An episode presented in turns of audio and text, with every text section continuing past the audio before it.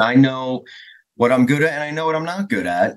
And I generally don't have partners that are good at the same stuff I'm good at. What would be the point? You know, if we're both focused on the same thing, I don't necessarily need to have a partner.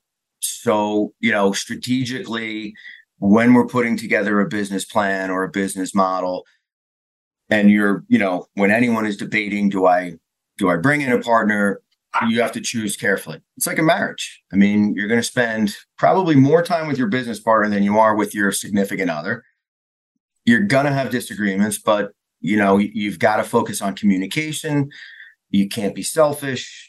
And, you know, one of the things that is extremely important to me is full transparency.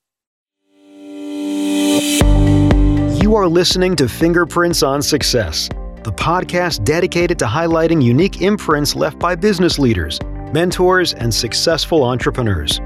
In this show, we'll be bringing on a diverse range of serial entrepreneurs, professionals, leaders, and coaches to uncover the secrets behind achieving success both professionally and personally.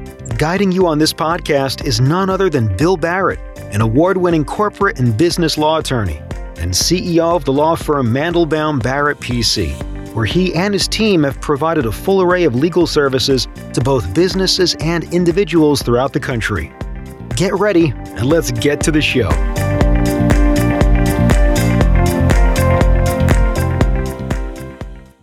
Hey, it's Bill Barrett, and I'm thrilled to be back with another exciting episode today. We've got a real game changer joining us, the one and only serial entrepreneur, Todd Sawyer. Buckle up as we dive into Todd's incredible journey from holding dreams of a corporate life in New York City to finding himself in the family business. Discover how he took the reins of a successful company founded by his father and not only expanded it exponentially, but he also orchestrated a major exit strategy with a sale to a publicly traded company. Todd's story doesn't stop there. He's acquired and expanded and rocked multiple businesses in entirely different industries. Whether you're just starting your entrepreneurial journey or you're a seasoned business owner hungry for growth, Todd's journey is packed with inspiration and practical wisdom. Get ready to unveil the fingerprints on success with the remarkable Todd Sawyer.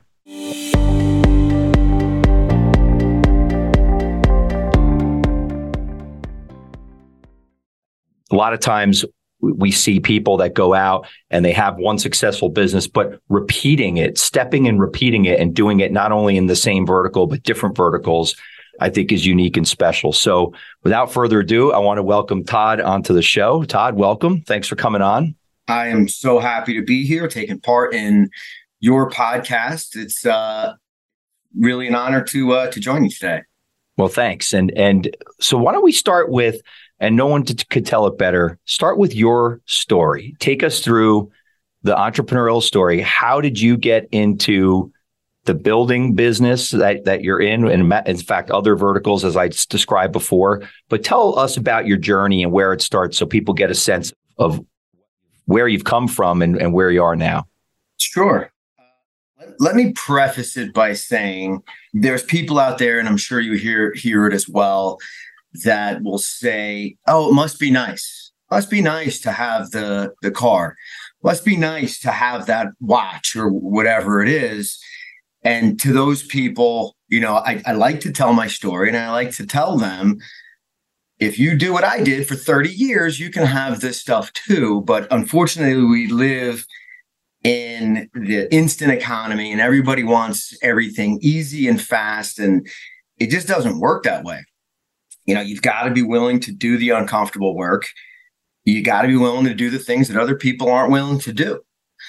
You know, so so my story starts. I, I graduated from college uh, with a degree in finance, and interviewed with a bunch of people in in New York City uh, in the uh, in finance, and ultimately decided I'm going to go and work for the family business at least until I figure out what I want to do.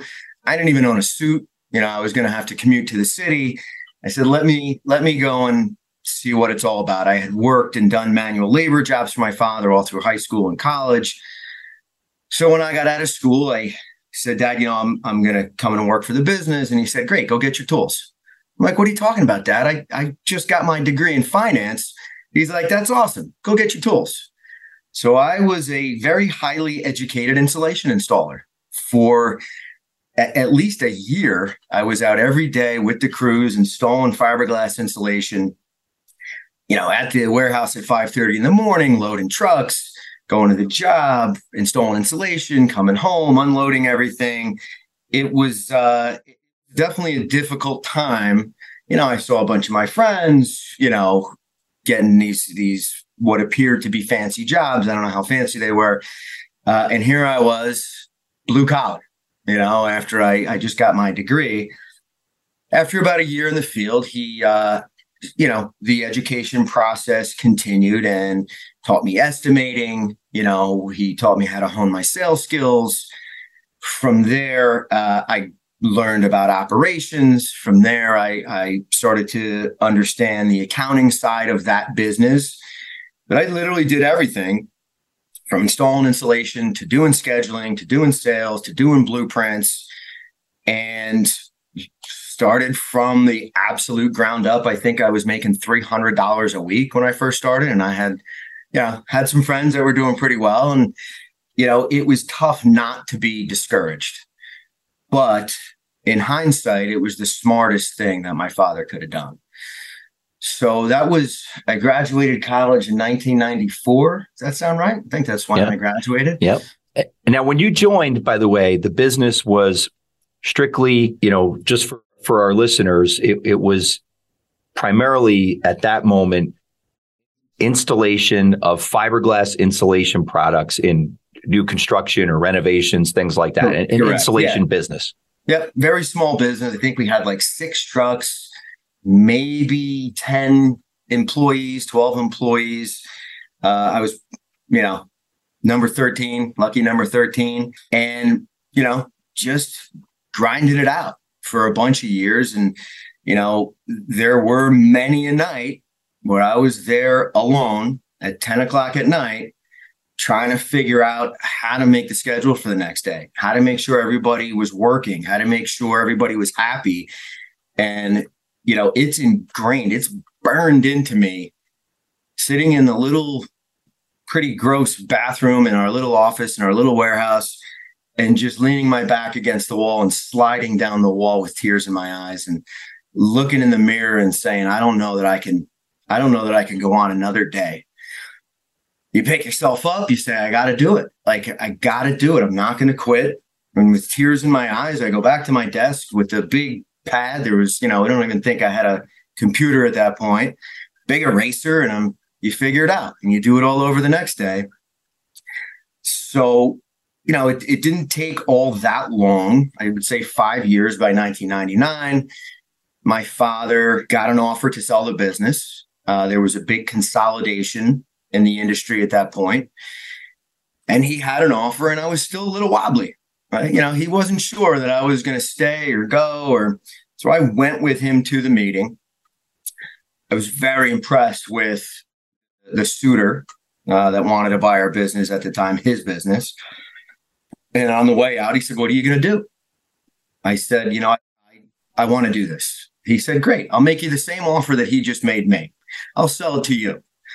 I said, Okay. You know, I'll do that. I said, You know, how's that going to work? He said, Well, I'll, I'll give you 30 year terms. I said, Okay, great. I, I, that was a good deal, though. It was a good deal, although it was interest only for the first 10 years, which was pretty good for him, not so good for me. Um, but he very quickly, then at that point, I think it was about a year later, he retired for all practical purposes. And the reasoning was sound. You know, he told me and he told everybody there can't be two captains to the ship. He he's ready. You know, he may make some mistakes, but I'll be here. You know, I'll be here to answer questions. You know, was still he was still funding the business. So, you know, I had a report to him with every big decision and and review quarterlies and monthly financials with him. But he stepped down, which was amazing because we had a lot of people in, in the industry and friends. And a lot of times, you know, a father or a mother or a grandfather, they have a lot of trouble stepping down and, and turning over the reins. And it creates issues within the business, within the relationships. And so he stepped down and, you know, I said, Dad, the industry is changing. We either have to grow or we're just going to get trapped. So he said, listen, I'm behind you. I'll back you. And off to the races we went. You know, very quickly, we opened a second location in uh, New Brunswick. And very shortly after that, we started adding additional products to our offerings.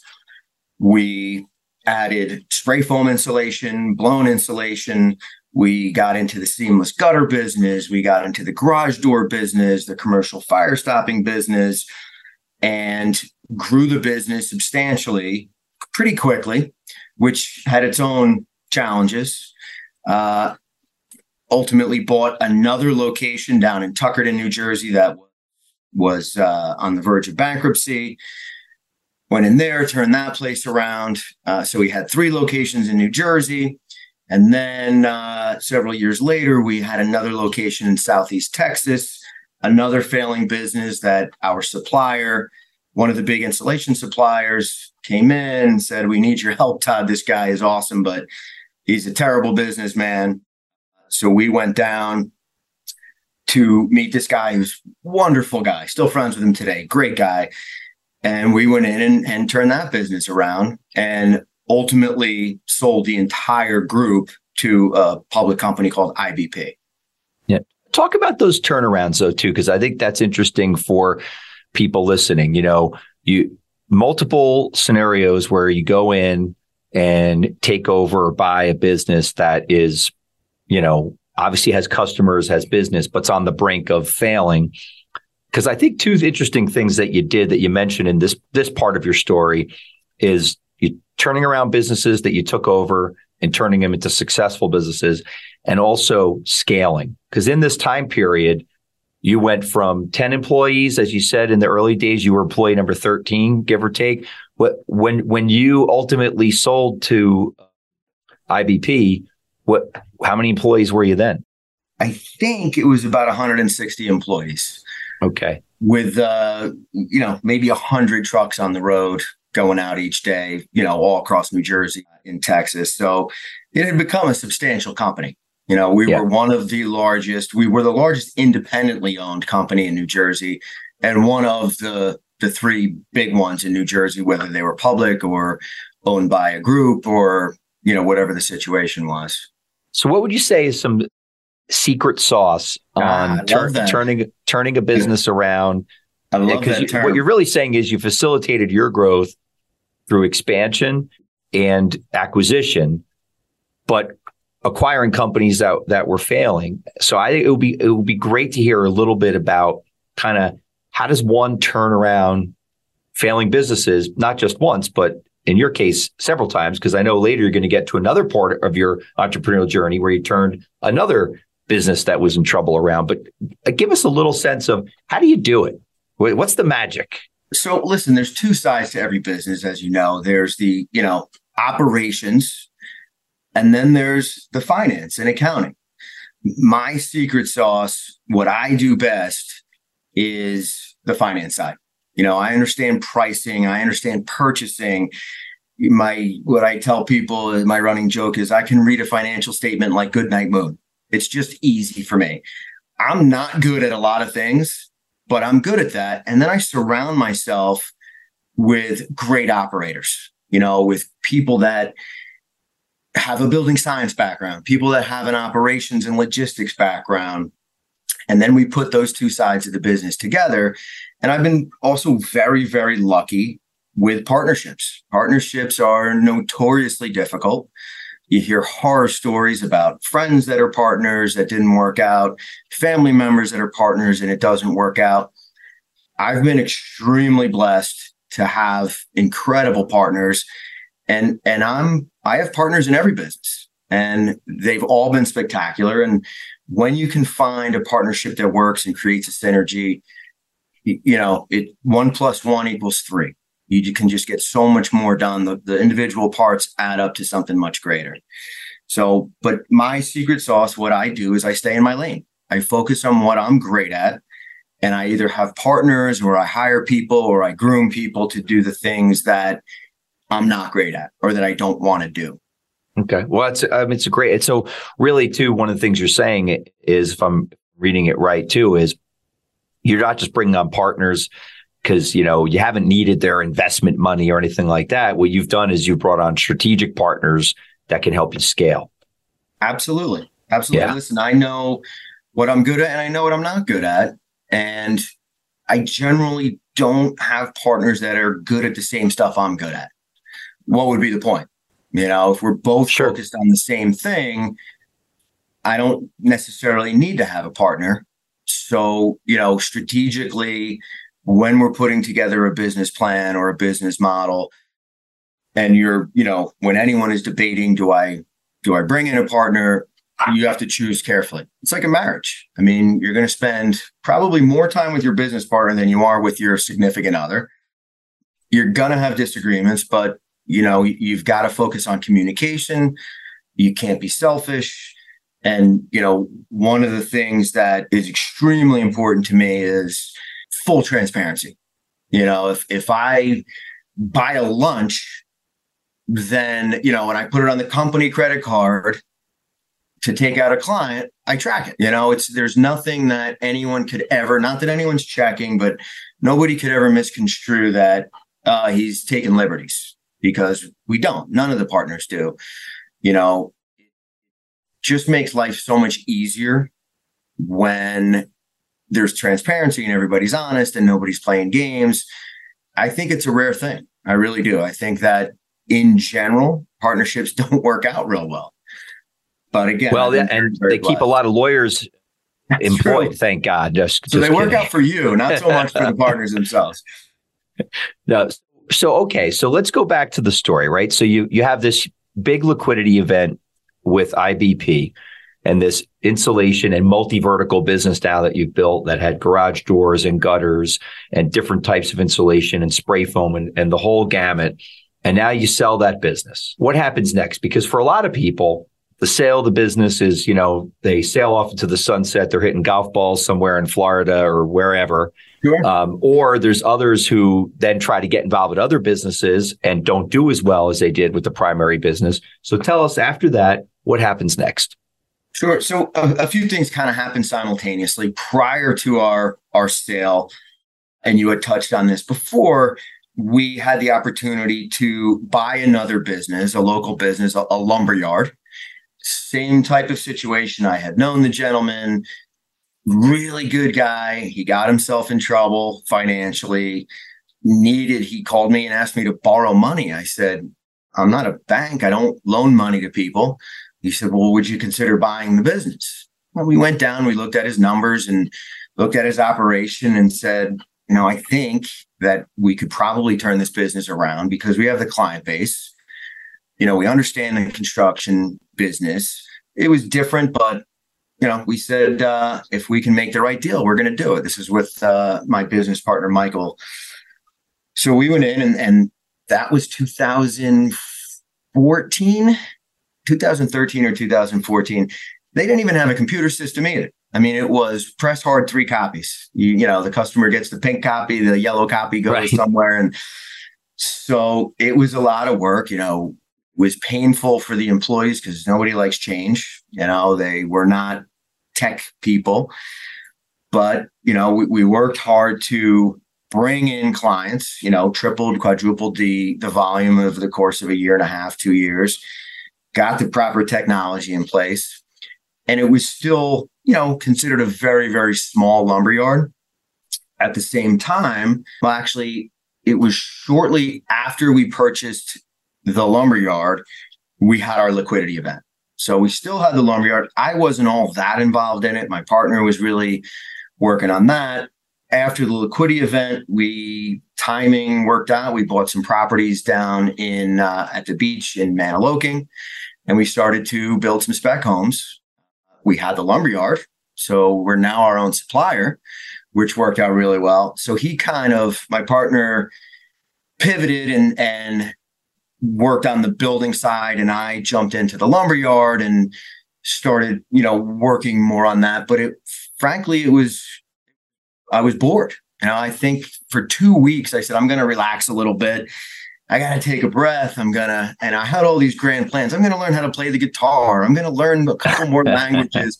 I'm going to go and enjoy myself. After about two weeks, I wanted to jump out a window. I'm like, I gotta do more. I gotta go out. I gotta produce something. I gotta do something. I gotta feel good about getting up every morning and, and getting something done.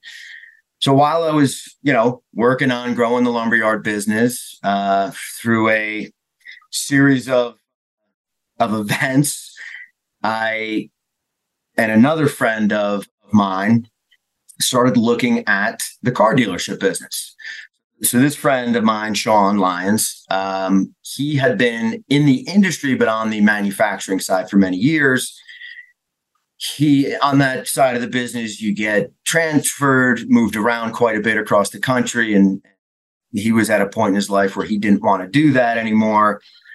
So an opportunity arose you know through people that we were associated with to buy a car dealership. I mean what the hell did i know about that business but you know, right. a little cocky. I'm like, ah, business is business. I yeah, but not in your vertical, not in what you had been no. doing in the past. So we, you know, we went through the process of getting vetted by the, manu- the manufacturer, by General Motors, ended up putting a deal together. And thank God, you know, the people that that we bought the business from, they actually stayed in for 25%. It's the Salerno family. They own a bunch of other dealerships. And I will tell you, it was painful. That first year, I didn't know what I didn't know. You know, so I went in completely blind. My partner had an idea, but he came from corporate. So being an entrepreneur and dealing with the employees, I mean, it was a culture shock for him. You know, but within a year, I learned the business. You know, I learned the the financial side of the business. He learned the operation side of the business. That business was not doing well either. We were able to turn it around. Listen, it was touch and go for, for a little bit, but you know, we were able to turn the business around, pay off all the debt, make it profitable, and run as something completely different. You know, completely different industry, completely different way of doing business. To me, the biggest difference was the uh, you know dealing with General Motors versus dealing with the president of Owens Corning. You know, I kind of thought it would be similar, very, very different but you learn, you know, you learn, you figure it out. And that business is now doing fantastic. You know, we're doing absolutely great. We're looking to acquire a second dealership. But again, to me, it's about the numbers. Either the numbers work or they don't. So a lot of people are buying up dealerships and the deals are not good deals. We're waiting for the right deal to come along and then and then we'll jump on it. I've always seen that. It's interesting comment you just made representing entrepreneurs as an attorney for so many years, I always find it interesting that I find my successful entrepreneur clients are patient in their opportunities. You know, you kiss a lot of frogs before you find the prince or the princess. And I think that happens in all businesses, whether it's a law firm and you're recruiting talent into your firm or you're analyzing a business that you want to buy. What you're really saying is, you know, you take your time, you wait for what you think is the right opportunity, and you don't just jump at something. And you see that a lot of times in industries when there's consolidation going on, where they just money's just starting to get gets thrown at something, and people start getting away from the fundamentals of a good purchase, right? Absolutely. And I see it with the real estate developers, same thing. Yeah. You know, like they're not going to overpay. The successful ones aren't just going to overpay for land and then absolutely try to figure it out later. They're going to wait for the right opportunity. Yeah. I mean, you can't let ego get in the way. To me, it's paint by numbers. There are, listen, there are some synergies that you can find to say, I'm willing to pay up a little bit. But at the end of the day, we're looking for distressed companies that we can fix, that they'll become more valuable. If you get a company that's running perfectly, you know you're paying a multiple of EBITDA usually you know is how most acquisitions work if you can't make it more efficient and more profitable it's going to take you a lot longer to recover your initial investment and if things take a turn for the worse you're in trouble. You may be too leveraged. You know, your debt service mm-hmm. may hmm. be too high. So you got to be very, very careful. When things are great, they're not as great as they seem and it doesn't last. And when things are horrible, it's not as horrible as it seems and that doesn't last either. So, you know, you've got to really understand where the economy is, where that industry is, and make intelligent decisions.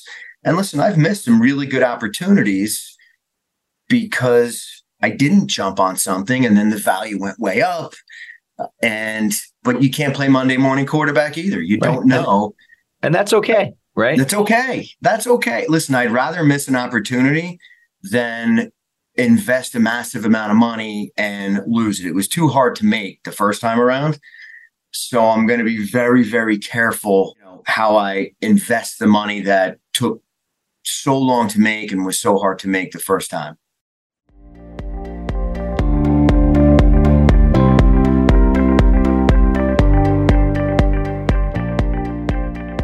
Enjoying the show so far? We've received fantastic feedback since we started, and we love your questions. Entrepreneurs face unique challenges, and as a corporate attorney and CEO, Bill understands that.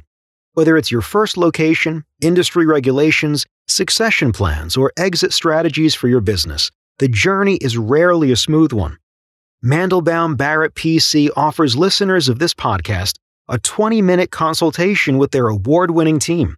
From mergers and acquisitions to litigation, they help entrepreneurs navigate new opportunities, get invaluable insights, and support to not just survive, but thrive. Click the link in the episode description or visit mblawfirm.com for details. Once again, it's mblawfirm.com. Now, back to our show.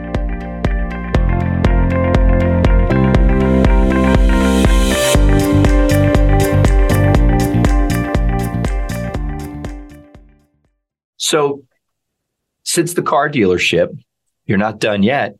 You know, we talked about the development of custom homes at, uh, along the ocean and talked about the car dealership. And tell us about what you've been doing since then. So, this past December, I had a non compete from the sale of my insulation business it ran out. It was pretty, it was seven years because there was a mechanism in place to kind of keep pushing it back, which worked for me. It was fine. But at, at the end of the non compete, which was December 31st, I knew I had an opportunity. Yeah, it's been seven years since I've been in the industry, but I'm still connected. You know, I still know people. My phone would still ring throughout the years. What are you doing? When are you coming back in business? Very shortly after that non-compete ran out, we got back in the insulation business. Uh, my original partner and I, along, you know, his son just graduated from college. So we said, you know, if you're interested, you come in with us. So now he's doing what I did. He's out getting dirty. He's got day. his toolbox, right? He's got his, he's out there today. He's out there today getting dirty. I had him out on Saturday getting dirty. And, you know, he understands better than I did because he knows what I went through. He's heard all the stories a thousand times. So we got back in the insulation business and, you know, the suppliers, you know, I had all the guys to call and they've been fantastic about, you know, getting us the right, uh, the right numbers and the material and everything else. I, again, took on some incredible partners. You know, I had a, a buddy from that industry from Atlanta, really, really large company down there. I said, Luis, why don't you, you know, take a small piece? He said, No, I'll just help you. He's the, that guy. I'll just help you, whatever you need. You need help with estimators. I said, I, I'd prefer if you took a little piece of it. And your contribution can be helping with estimating. You know, uh, he's got a substantial company with a team of estimators. He just gave us an estimator. You know, that was his investment. So that's fantastic. Another buddy of mine who is uh, one of the largest framing contractors in New Jersey has got incredible relationships and you know the ability to sell you know sell the product and and leverage his relationships to sell large multifamily contracts. So I said, Charlie, why don't you come in for a little piece? He said, ah, yeah, I'll just bring you around. I'll bring your guys around and introduce you to people. Said, I'd feel more comfortable if you came in for a little piece. Again, I, I want people to have some skin in the game. Sure. So very quickly, that insulation business kind of morphed and and we're in the midst of figuring out a merger, but even though we're separate entities, we can now offer framing. So, and this is for multifamily apartment buildings. That's our focus. So, we'll frame your multifamily apartment building. We'll, we'll insulate it. We'll do the commercial fire stopping collars and, and fire caulk. We opened a drywall division. We'll drywall. We'll do your interior doors and trim, which, you know, I can supply and install. And it's turned into, you know, this incredible venture. And we're still feeling our way through it. But it's been really well received by customers. It's a turnkey operation or pick a product. You know, our our funny sales pitches you can't leave without getting something. It's like a buffet. We'd love for you to try everything, but you can't leave without putting something on your plate. And it's it's worked really well. So, you know, we've got now a big team of people that share responsibilities. We just moved into a big office space all together and we've got, you know, pretty lofty goals for where we want to take this business. You know, I believe that we can make this a multi-state business. I believe that we can become one of the largest subcontractors in the Northeast and potentially in the Mid Atlantic. Again, it's about surrounding yourself with the right people and being willing to do the work. And it's I I thrive off of it. Well, so with that as a backdrop, which is really a fabulous story of growth, scaling, continuing and building upon a legacy and showing that your abilities can apply to to different types of businesses. They don't they have to be in in even in similar verticals. Obviously, when you look at the car dealership business, for example, and the fact that you're looking for for another dealership. Talk to me a little bit about, you know, for the business owners and entrepreneurs out there that are listening, what are some of your guiding principles that you know, I you talked about work ethic, obviously. When you reflect on your journey and the success, what do you think some of the guiding principles are that you've lived by that when you look back on it, you say, you know, that's something that really contributed to me being successful? Sure. Listen, there, there's a lot of things. You know, one is the amount of effort that you put into something is what you're going to get out of it. I didn't have hobbies, you know, my entire life. I took up golf last year it was the first time I had a hobby in my entire life.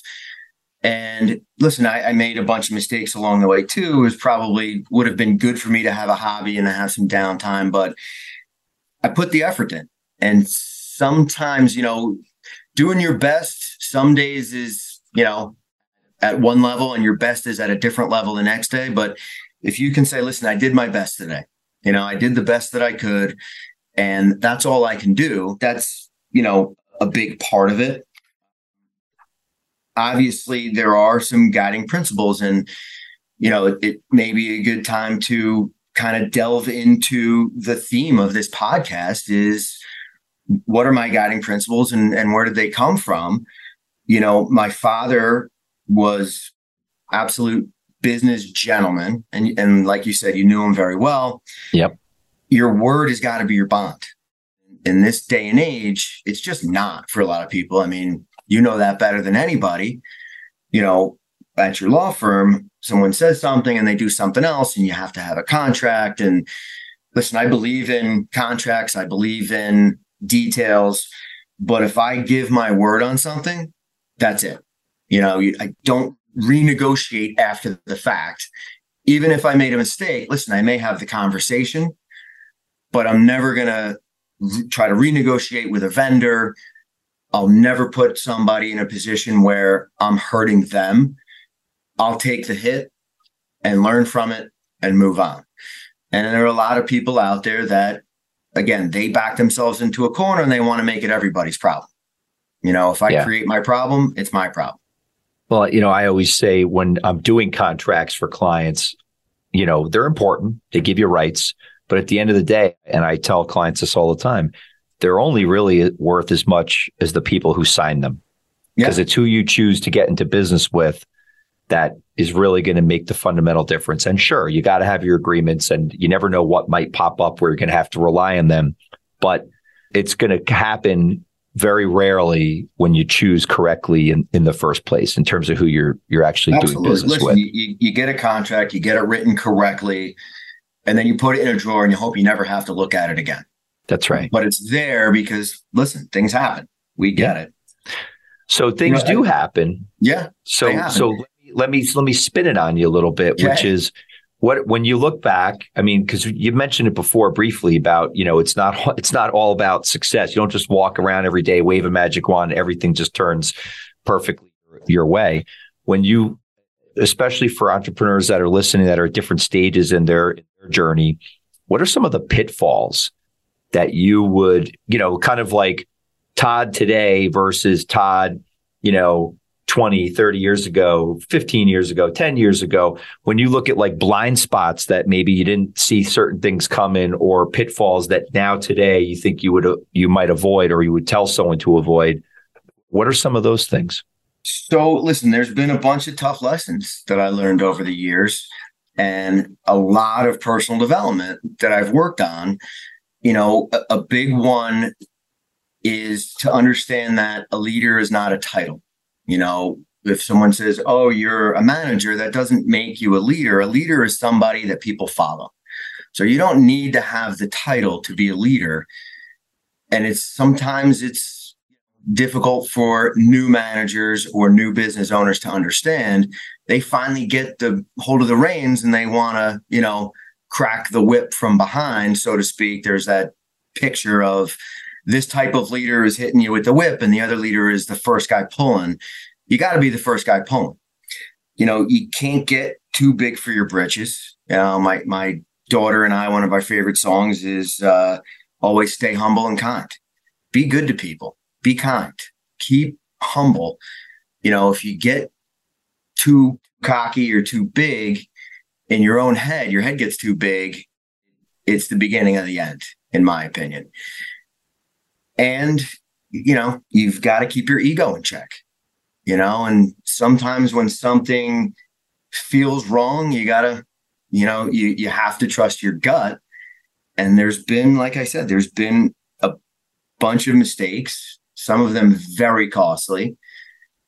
You also got to know that you can't just give up. You keep going, you learn from it, and you keep moving forward. So, let me move to a little bit of a different subject because um, I think it's interesting to talk about whether it's forecasting or you know hot topics or issues. What would you say right now when when you think about business, the economy, things that are going to impact people? What's like a current events topic that is on your mind right now, and how are you navigating it or recommending that people navigate it can you share a little bit about something that, in terms of the the world at large? Yeah, in all of the industries that I'm involved in, you know, the market, the interest rates play a part. In the car business, interest rates play a part. The higher the interest rate, the less car you can afford. And people might say, I'm going to wait. You know, it's too much money now. In the home building industry, rates go up, you can afford less house, so it becomes more and more difficult to move product, to sell product, or you've got to lower your price points in order for people to be able to afford your products. It's a scary time right now with the economy in the situation that we're in, with all of the things going on in the Middle East right now. We don't know, I don't think anybody can know what's going to happen.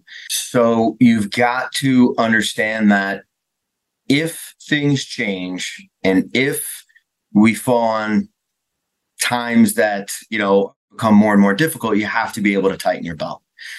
You know, when things are good, people have a tendency to get fat and happy. They spend a lot of money. They, you know, fancy office space and fancy this and fancy that. And yes, you want to reinvest in your business, but you have to be able to pull back at any point when things get tough. And that might mean downsizing, you know, your staff, which that's usually the last piece that we would ever look at because people, that's your biggest asset. But not spending on things that are not absolutely 100% necessary. You know, is it going to make or break us by not ordering the best level of paper that's out? No. Right. Why, why, have we been doing it anyway? Like, why on earth have we been getting the, you know, the highest level paper? Nobody cares. Like, most of it goes in the garbage anyway. So, you know, you got to be able to pull back knowing that there is going to come a time when you got to pull back. Leverage is good. Too much leverage is no good. You know, you have to be able to, you know, manage your debt service. There are some, you know, guys that are super old school that have no debt. They go out and buy a truck for the business and they pay cash. I'm not a believer in that either. I believe that, you know, right now interest rates are high, but when interest rates were low, use other people's money at a super low interest rate and you can take your money and do something that's going to have a bigger return on it. So you just have to be very, very careful you got to keep your eye on the ball at all times. And like you said, try to forecast what's going to happen. You know, you, you got to see the train coming down the track so you can get the heck out of the way. Yeah. And, and I think a lot of people have concerns about 2024 and kind of what this whole year look like. And it's an election year and there's a lot of different things at play. Uh, it's a kind of a weird economy. The interest rate factor, it's like on the one hand, there's a lot of jobs, but on the other hand, interest rates are impacting business all over. They're impacting transactions. To your uh, one of the things I, I often say, even in my own firm, just talking to partners, is about what are the resources that you need versus what are the resources that you want. Absolutely, right? so big difference. And and and we're in the people business too. So you know, a partner may want an associate. Is that a resource that they need? Maybe they do. Yeah. Or is it an e- a, a resource that they want because it's going to make their life a little bit better, a little bit easier? And when you come across difficult, challenging times, to your point, you got to be prepared to make the sacrifices and sure. keep the business sound because it's you know a lot of people rely on it as their way of life and it's yeah. so it's not just about the entrepreneurs at the top it's about everybody well you know people have a tendency to get a little bit spoiled when things are good Yep. Owners and, you know, and their team. And, you know, it's really important to build the company corporate culture of listen, when we're doing great, we're doing great. When we're not doing good, we're not doing good. It can't be when things are great, we all share it. And when things go down the toilet, oh, that's all on me. As right. The, the collective we means we. we. You rise and fall like the ocean. And, and again, you know, when things are great, I'm happy to give bonuses. I'm happy to do profit sharing plans. But when things get a little tricky, everybody needs to understand that one, those things go away because there's how do you do profit sharing if there's no profit? And two, everybody's got to chip in. You, you can't have the assistant. You can't have two people doing a job that one person could really do, but it's going to be a little bit more difficult. You know, if the money's not there, the money's not there. Like I said, you know, one of the first things I said, neither lasts forever, but people can't jump ship as soon as things get tough. And that, again, that's a company culture thing. I like that line, by the way, Todd, too, about neither lasts forever, because there's really a, a lot of positivity in that, right? I mean, not you know, we talk about good times, but you know, things are never as good as you think, but things are never as bad as you think. So if 2024 does present challenges for people, and I'm sure it will for some, it, it's it's never as bad as you think. Yeah. Listen, a, so a let's, lot of people. So, go ahead. I'm sorry. I was going to say a lot of people, something happens and it's doom and gloom, and this is horrible. And yeah, listen, I get it. You know, times get tough, but you can either ride that train all the way to the end, or you can say, you know what, I'm going to make my own luck. I'm going to figure out a way to work around what's happening right now. And those people that can do that find themselves with massive opportunity when things start to turn. So briefly, I'd like you to talk about, um, you know, you, you, gave us some great insight into your dad and that and your relationship with your dad and how special that was and what a great mentor he was to you. What do you do in terms of trying to pay it forward and kind of take that spirit of what helped you on your the beginning of your journey and and push that forward for other people? So listen, I love to mentor young people, no matter what business it is. I've spent a lot of time working on myself. You know, like I said before, personal development, reading lots of books. You and I have shared some really good books together. And it's a life's work. You're never done working on yourself. So I love it when, you know, a young guy comes in the business or a young woman comes in the business. And it's rare, too rare, but when you see that they've got that thing, that sparkle, that I forget it was a, a seminar I watched, you know, someone can be Elvis or Pigpen. You know, Pigpen walks in with a big cloud of dust over him, and you're like, oh God, this guy again. Elvis comes in and you're like, Elvis is in the building, baby. This is my guy. So I've been very, very fortunate. I've had two such young people that I just knew they had something. They had the thing. And both of them, you know, listen, they did the work. They did the work. They earned it. And everything that they have and and you know, everything they accomplished is 100% them. But you know, I, I spent time coaching them, teaching them. And it's the second time around was I told the story of the first time it happened. And both guys now, you know, our running joke is, God, are you the way you are because I made you this way, or are you born that way?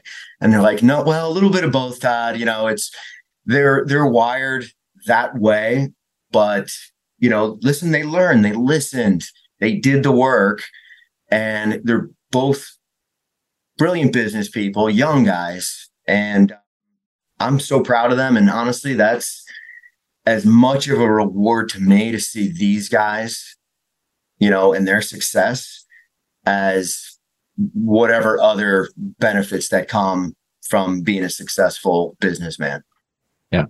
Well, you know, the podcast is called Fingerprints on Success. And, you know, you just basically described it how you know, to to be able to have your fingerprints on the success of someone else is special, and that's what mentorship is all about. And it's about taking all those lessons and and pushing it forward. And isn't it something how attitude attitude is so huge, right? Because if you're coming from the right place and you're a successful person, I mean, and you and you've been successful in, in many, many different ways, you latch on to that great attitude, don't you?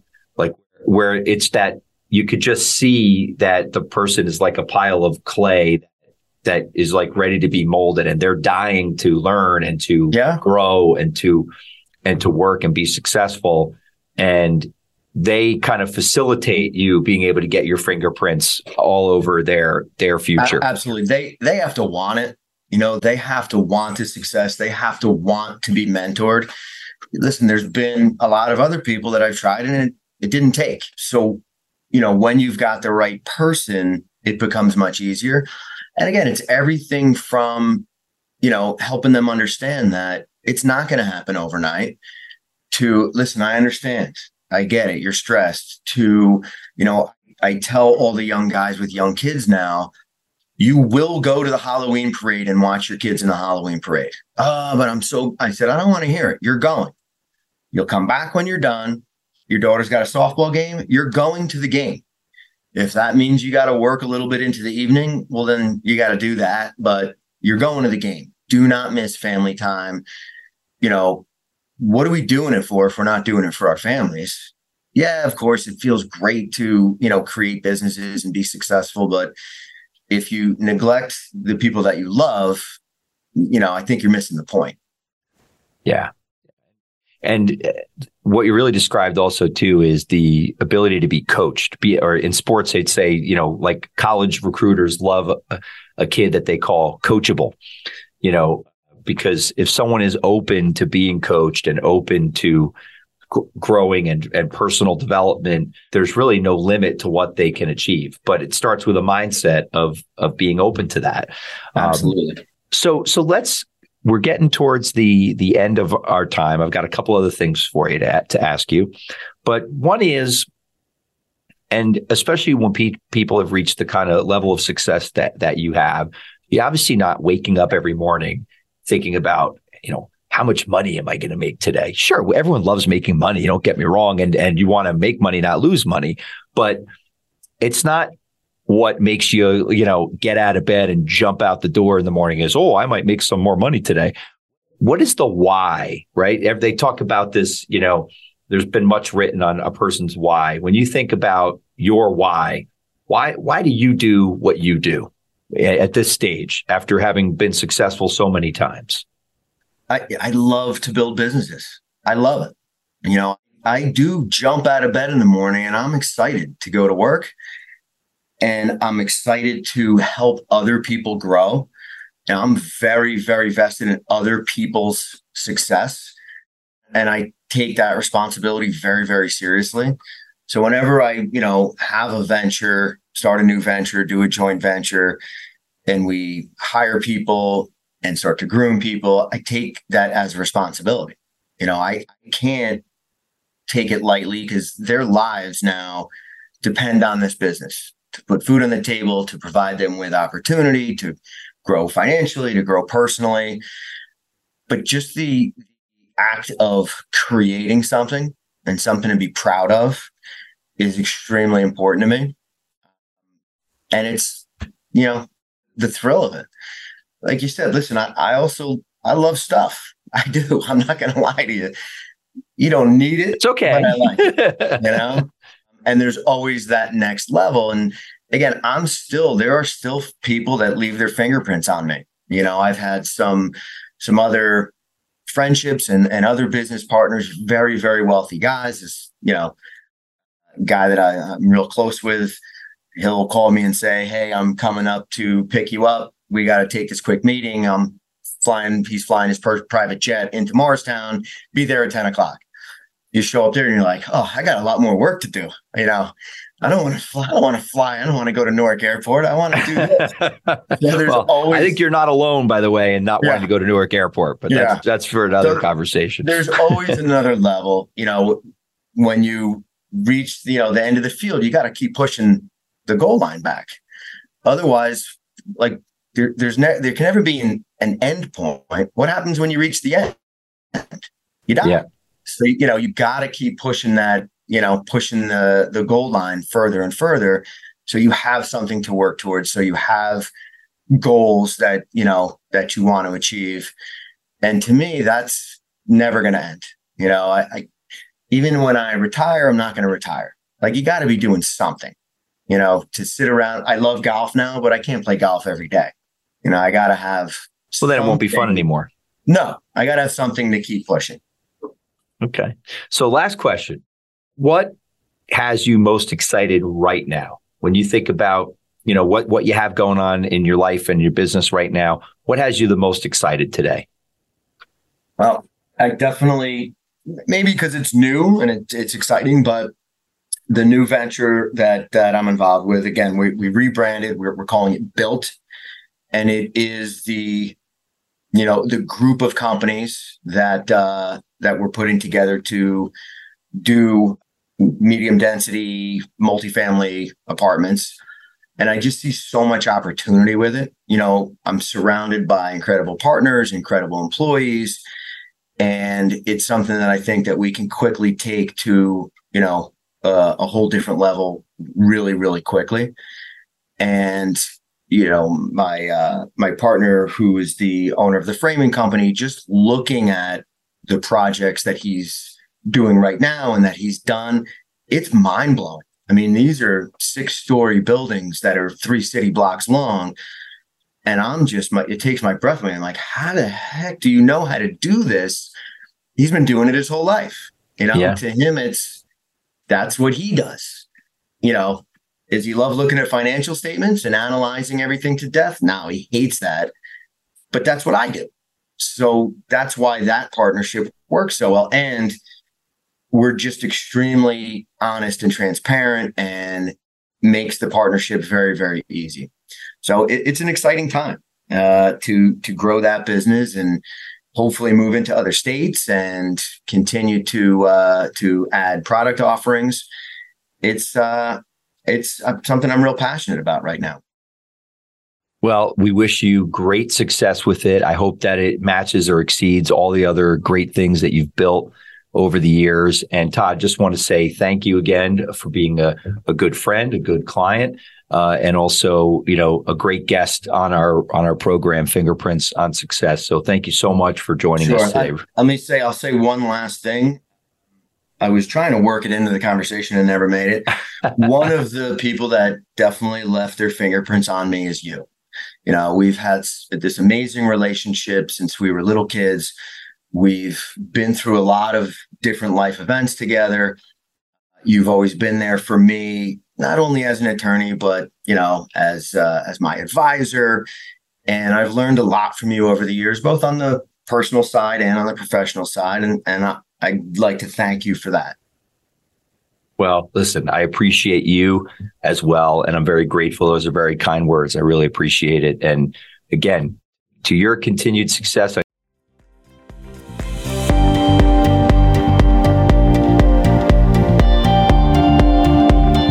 I hope you enjoyed today's episode of the Fingerprints on Success podcast.